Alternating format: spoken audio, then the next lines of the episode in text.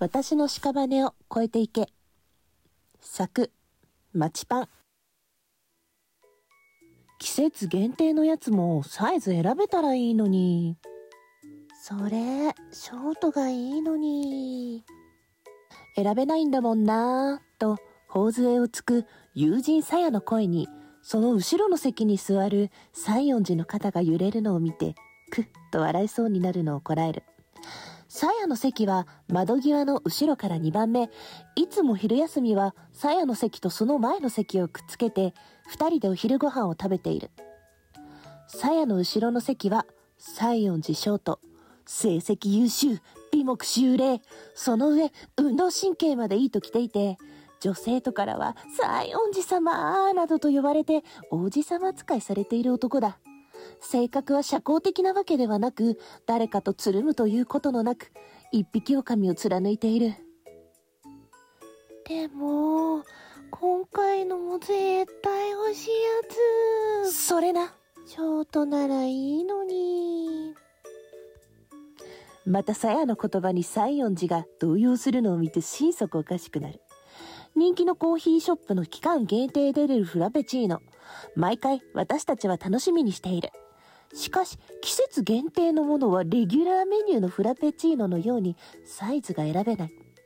カロリーを考えるとなかなか厳しい。女子としては太るのはご法度だ。なのでこの会話は毎回季節限定の商品の情報が解禁されるとしている。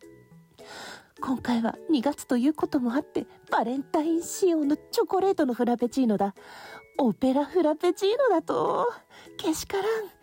美味しそうすぎてけしからんし、カロリーもけしからんはずだ。絶対。一つ前のフラペチーノの時にも、この会話は繰り広げられたし、その時にもさやは、ショートならいいのに、と口にしていた。さやは西園寺に背中を向けていたから気づかなかったようだが、西園寺はその言葉にぎょっとしたようだ。ショートと突然呼び捨てにされたと勘違いしたのだと思う。子供の頃には同世代に名前で呼ばれたことはあったかもしれないが、現在西園寺が男子からも女子からも名前で呼ばれているところを私は見かけたことがない。賢い彼のことだ。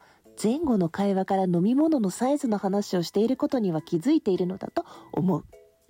実際さやが西園寺に話しかける時には西園寺くーんと呼んでいるし、しかし、よほど衝撃的だったのだろう。西園寺はそれからさやを気にするようになったようで、目で追うようになっていた。きっとこの変化は最初の出来事を目にした私しか気づいていない。そして、我が親友はとても可愛い。外見はもちろん、性格も。目で追うようになった西園寺は、さやを異性として好ましく思っているようだ。はっきりと態度には出ていないが、最初のなんだこの女といういぶかしい視線から好意的にさらに甘いものへと変わるのにさして時間はかからなかった。だが残念だったな。西園寺少年よ。さやは私が大好きだ。ラブではなくライクだし、それは私も一緒だけど、恋愛脳ではなく好きなもの、好きなことを友達と共有することに夢中だから、君は眼中にない。いつもみたく半分こをしよっか。やったー。ゆみちゃん、大好き。私の言葉にキャーッと抱きつくさやを見た西園寺の顔にガーンという文字が見えた気がして、ふふんと鼻で笑ってやった。私の可愛い親友に手を出すというのなら、私を倒すところから始めようか。そしてその屍を越えていけ。いつか、このフラペチーノを半分こする立場は、さやの恋人に譲ることになるのだと思う。それは西園寺かもしれないし、また別の人物かもしれない。いつか来るその日までは、鞘の隣は私のポジションだ。